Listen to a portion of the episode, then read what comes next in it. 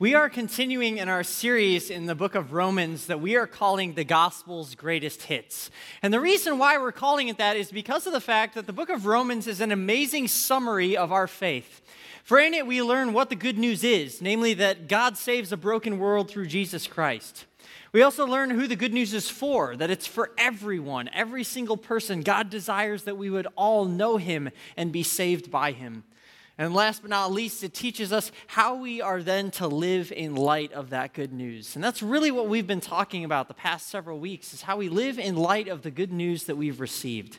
And so uh, as we come to Romans chapter 13, before we even open that book, I think it's only right that we allow God to prepare our hearts and our minds to receive the message that he has for us. So would you please bow your heads and pray with me? Let's pray together. Lord God, we thank you so much for setting aside this time and this space to meet with us, your people. We thank you for the gift of your word, that through it you teach us. You teach us who you are, you teach us who we're called to be, and you teach us what it means to walk in faith with you. And so, Lord, as we once more come before that word, we ask that you would give us open hearts and minds to receive the message you have for us. And Lord, I pray that the words of my lips and the meditation of my heart would be pleasing in your sight, O God, who is indeed our rock and our Redeemer. Amen. You know, there are certain moments in life that redefine and reshape everything else certain moments that take place that actually uh, redefine our very relationships with the people around us. Moments like getting married, or uh, giving birth to a child, or adopting a child into your family. I think back to the day that I was married, and, and on that day, a lot changed for Jenny and I. First and foremost, our relationship with the government changed as we entered into this new uncharted territory known as uh, taxes filing jointly. That was really fascinating. But a lot of other things changed as well. My relationships changed. My relationship with her family changed as now they were my family. And her relationship with my family changed as now they became her family. But more than that, a lot of other relationships changed as well when it came to deciding what church are we going to be a part of. It's not simply me now choosing for myself, it's together what church will we belong to? Where will we live? What community will we invest in? You see, that moment, that, that new relationship in our life reshaped every other relationship. And the reason I highlight that is because that's really what we've been talking about as we've been looking at the whole book of Romans the reality that when you have a relationship with Jesus Christ, it redefines everything else. We call it the gospel saturated life. A life in which we know that because we have this relationship with Jesus, it reshapes how we approach our world. It redefines the key relationships we, that we have with those around us. And especially as we've been looking at Romans chapter 13, we've already started to see some of the ways in which our relationships to the world have changed. Last week, as we were looking at Romans 1 to 3, we looked at our relationship to government and, and considered what, is, what does it mean to be in right relationship and in service to those who are in authority over us. And this week, as we're looking at the rest of Romans 13, we're going to actually see how this relationship with Jesus Christ changes our relationships with our neighbors, but also our relationships with ourselves. And so, it's with that in mind, I want to invite you to open up to Romans chapter 13 with me. If you're using the Pew Bible, we're going to be on page 948. And the reason I want you to have your Bible open is so you can follow along with us, so you can study this text together. And I've said it before, but I'll say it again. If you don't have your own Bible, take the Pew Bible. We would love for that to be our gift to you so that you can go ahead and study this along with us, so that you can underline and highlight and make your own notes in the margins. just consider that our gift to you. But we are looking at Romans uh, chapter 13, and we're uh, specifically looking at verses 8 to 14. Verses 8 to 14. Because verses 8 to 14 highlight the fact that because of Jesus, we now have a new relationship with our neighbors and with ourselves. First, we, we have kind of a new relationship with our neighbors. This is what Paul writes. He says, Owe no one anything except to love each other, for the one who loves another has fulfilled the law. For the commandments, you shall not commit adultery, you shall not murder, you shall not steal, you shall not covet, and any other commandment are summed up in this word you shall love your neighbor as yourself. Love does no wrong to a neighbor. Therefore, love is the fulfilling of the law. See, right here, Paul says that because of our relationship with Jesus Christ, because of this new relationship with God, it reshapes our relationships with our neighbors. He says we are called now to love our neighbors. Now, often when we use that word love in our culture today, we kind of connect it with a lot of uh, sentimental things like flowers and candy and Hallmark cards and Valentine's Day. But that's not at all what Paul is talking about here. That when he says, Oh, no one anything except to love each other, for the one who loves another has filled the law. Love there is a verb, not a noun. He talks about love being something that's active. He uses this word agapao. And what that means, quite simply, is it's the commitment of our will to seek the good of another person, and it's demonstrated in acts of service. It's a commitment of our will to seek the good of another person, and it is demonstrated in acts of service. Notice there's no uh, emotional language there. There's nothing touchy feely about this love, there's nothing warm and fuzzy about it. What he's saying is, he's saying this is a love that's active, that's a verb that moves us into serving others, and it has nothing to do with how you feel. You don't wait until you suddenly like the person to start serving them. You don't wait until that person, person initiates a relationship with you before you start seeking their good. Rather, what he's saying here is he's saying this call to love is a call that is incumbent on every single person who f- calls themselves a follower of Jesus, regardless of how you feel. That's what he's talking about here. Love is active. Love is demonstrated in tangible acts of service that are for the benefit of other people. That's how he's defining love. And specifically, if you look at verses 8 to 10, you, you uh, realize that there are kind of three characteristics of love that he touches on briefly here. The first thing, the first characteristic of love that he touches on is right there in verse 8, and it's the unending nature of love. The unending nature of love. You see, uh, verse 8, um, what leads into it is, is what Paul actually says in verse 7. He says, Pay to all what is owed to them taxes to whom taxes are due, revenue to whom revenue is owed, respect to whom respect is owed, honor to whom honor is owed. But then verse 8, he says, Owe no one anything except to love each other. For the one who loves another has fulfilled the law. He says, There is one debt that cannot be paid off and never should be and it is the debt to love your neighbor. And Jesus defines who our neighbor is. I mean, you go to the, the, that very famous parable of the Good Samaritan, he says, Your neighbor is like the Samaritan, the person who's furthest from you, the person who is the religious and cultural and socioeconomic outsider. He's saying, Your neighbor isn't just the people you like, it's everybody. Every single person on the face of this planet is your neighbor, and you have a debt to them, Paul is saying, and that is you owe them your love. You owe them your service. You owe it to them to seek their good no matter what. This is something that you that never stops. And this is very consistent with what Jesus himself taught. You know, uh, Peter comes up to Jesus at one point. He says, You know, when my brother has wronged me, when somebody has wronged me, how many times should I forgive them? Seven times? And Jesus says, No, 70 times seven. And his point there is, is like, you never stop forgiving them. Likewise, in his Sermon on the Mount, he said, You know, you've heard uh, that it said, Love your neighbor and hate your enemy, but I tell you to love your enemies. And likewise, even here in Romans, we've already encountered, he says that we are to bless those who persecute us. See, people often come and say, Okay, I get it. Love is something that should never end. I should always be loving my neighbor, but who is my neighbor? Paul, I think, in along with Jesus, would say, Everybody. And it's not dependent upon how they treat you. It's not dependent on how they feel about you. It's not dependent on what they say about you. It's not dependent on whether or not they can return the favor. He says, Love is unending. It's something that we owe to every single human being on the face of the planet.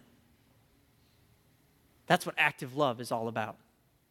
But there's a second facet of love, a second characteristic that Paul highlights. And this is in verse 9. He says, For the commandments, you shall not commit adultery, you shall not murder, you shall not steal, you shall not covet, and any other commandment are summed up in this word you shall love your neighbor as yourself. He says they're summed up in this word. You shall love your neighbor as yourself. And I think what he's saying there is he's saying, look, if, if this calling to love our neighbor as ourselves sums up the whole law, then what that means is that our love is shaped and defined by the will of God. You see, we've gotten into this culture where love is subjective, where we think that we get to define what love looks like and how it's expressed to other people. But what Paul is saying here is he says, no, this call to love your neighbors sums up the whole law. And that if you really want to know what love looks like, you look at the Word of God to shape our expression of love, to determine its boundaries and its limits, to determine the ways in which it is given and expressed, to highlight the ways, uh, what it should ultimately point people to.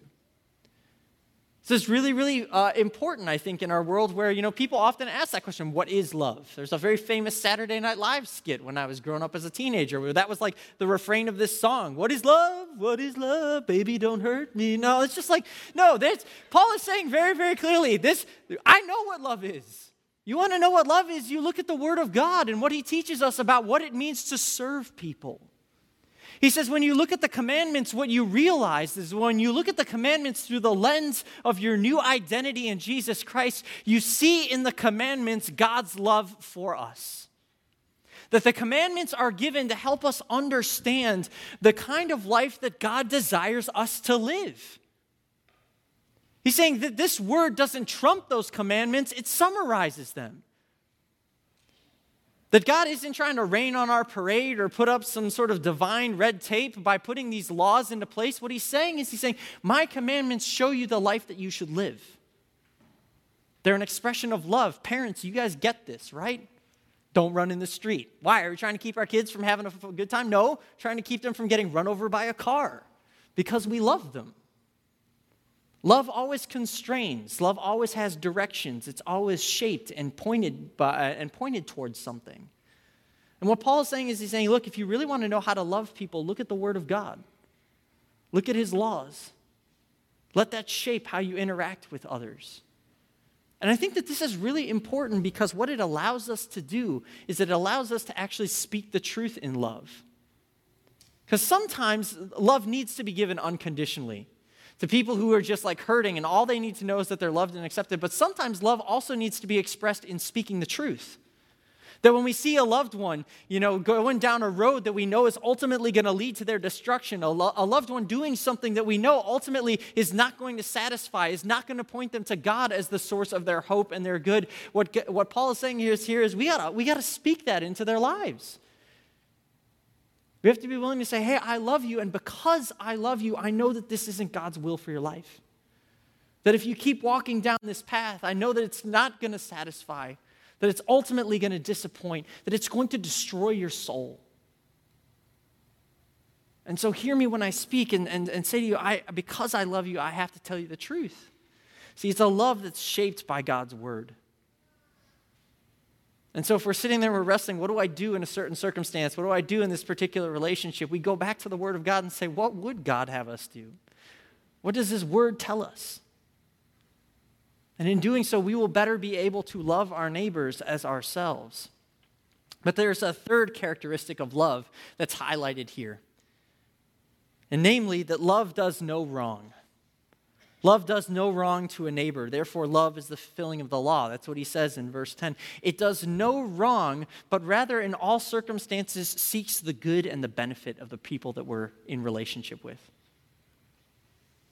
That when we speak to them, we always consider the question how can my words build them up? How can they be for their good? That when we serve other people, we serve in ways that actually meet real needs and give people actual dignity. It does no harm, it seeks the good of the other person. In fact, one of the things that I love is I actually like looking back at Luther's small catechism, his comments on the commandments, because one of the things I love about his comments is when he comments on them, he doesn't just comment on the negative, what we're not supposed to do, he also highlights the positive, what this does look like in action. And specifically, when he was talking about that fifth commandment, you shall not murder, he says this He says, We are to fear and love God so that we neither endanger nor harm the lives of our neighbors, but instead help and support them in all of life's needs. Love does no harm, but it seeks the good and the benefit of the other person. It's an unending thing that we owe to our neighbors. It's shaped by the Word of God, and it is ultimately given for their good. That's what love is. That's what Paul is talking about in this passage. And he says, and that is something that as long as we draw breath on this earth, we are called to give. And the reason why is because it reflects the gospel saturated life. This is the love that Jesus himself had for us. That when he looked into our world and saw it broken and just wrapped up in darkness and in sin, God said, I'm going to enter in to pursue my people. I am going to give them all of myself to the very, very end. I am willing to be nailed to a cross and buried in a tomb so that they might know my love.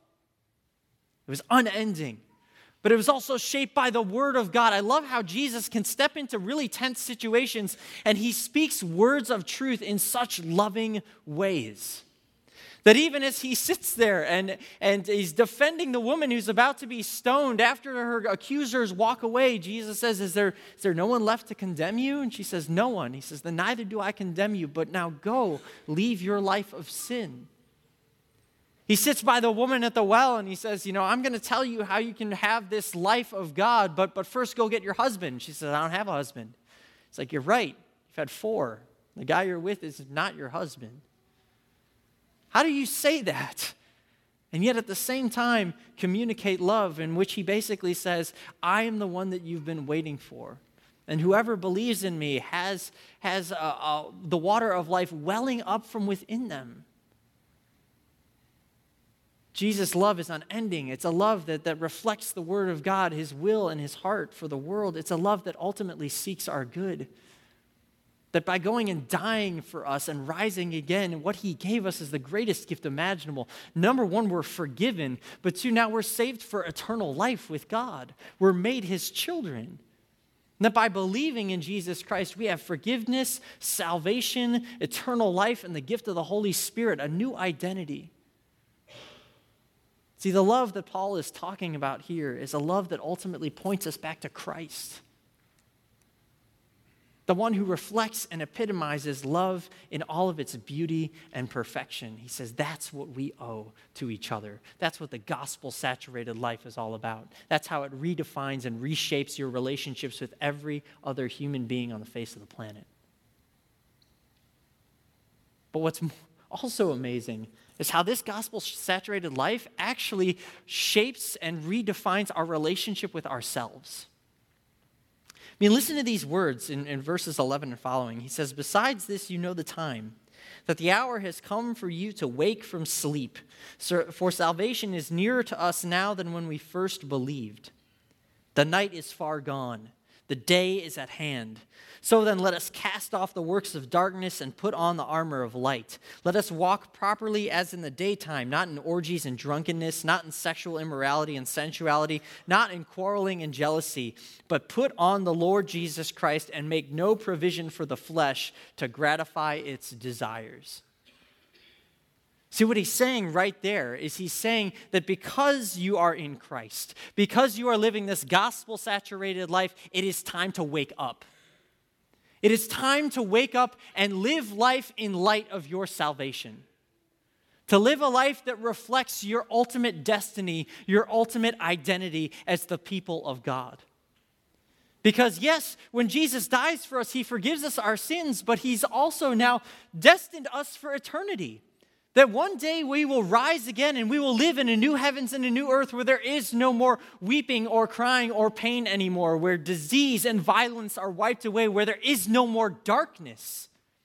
And what Paul is saying right here is, and that's a life that you don't have to wait for until your resurrection. It's a life that you can live right now. Your life, your eternal life begins today. Wake up and live in light of it.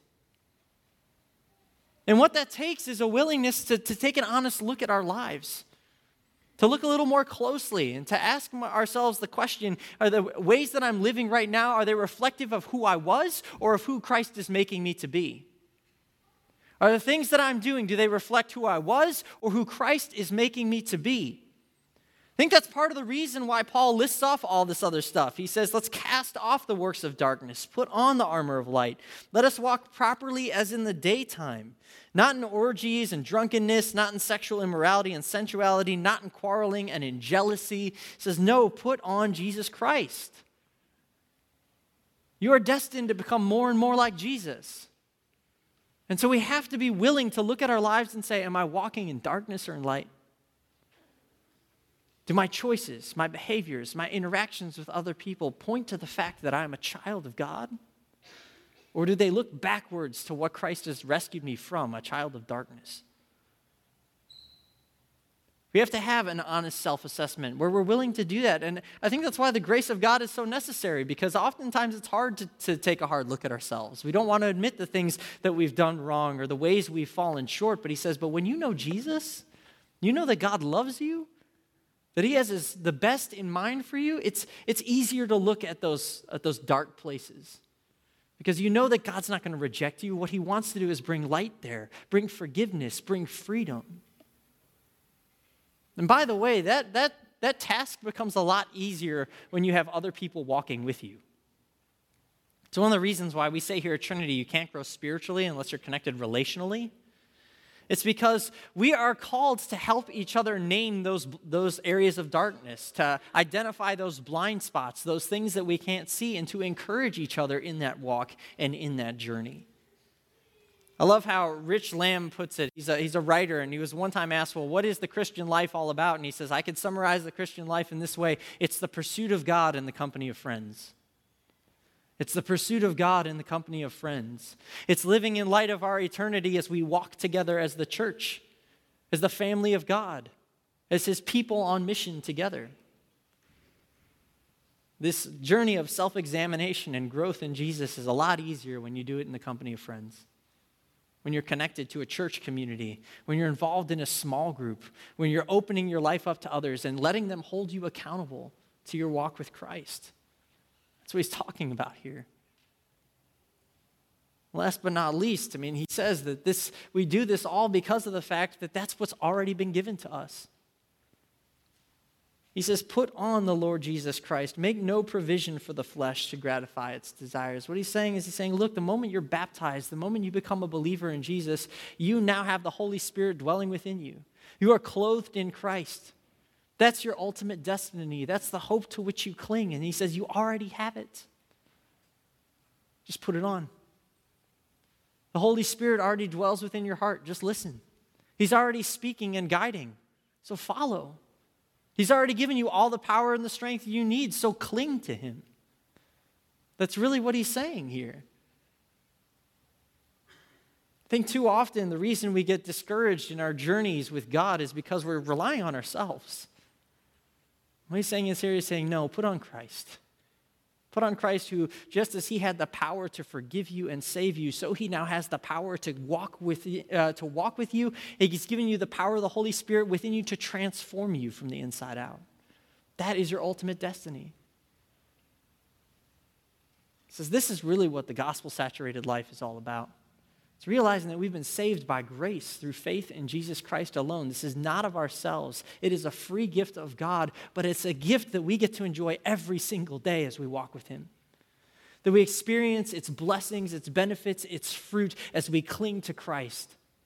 And it does reshape everything, reshapes how we relate to our world, reshapes how we relate to our neighbors, ultimately reshapes how we even relate to and think about ourselves.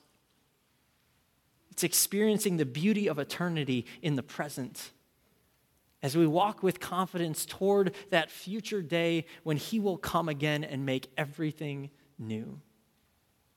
That is my hope for us. That's my prayer for us. That's Paul's prayer for the church. And it's in light of that that I want to close with a word of prayer. Lord God, we give you thanks that you have indeed saved us for an incredible life, an abundant life with you. That that life is a life in which we give loving service to everyone we meet. But ultimately, it's a life that's fed and nourished and sustained by clinging to you, by believing what you say about us, that we are your beloved and forgiven children, that no one, that no one and nothing can separate us from that love. And so, Lord, we pray, help us put on Christ. That as we go out into the world, people might see your glory reflected in and through us as we walk in the light of the Lord. It's in your name that we pray. Amen.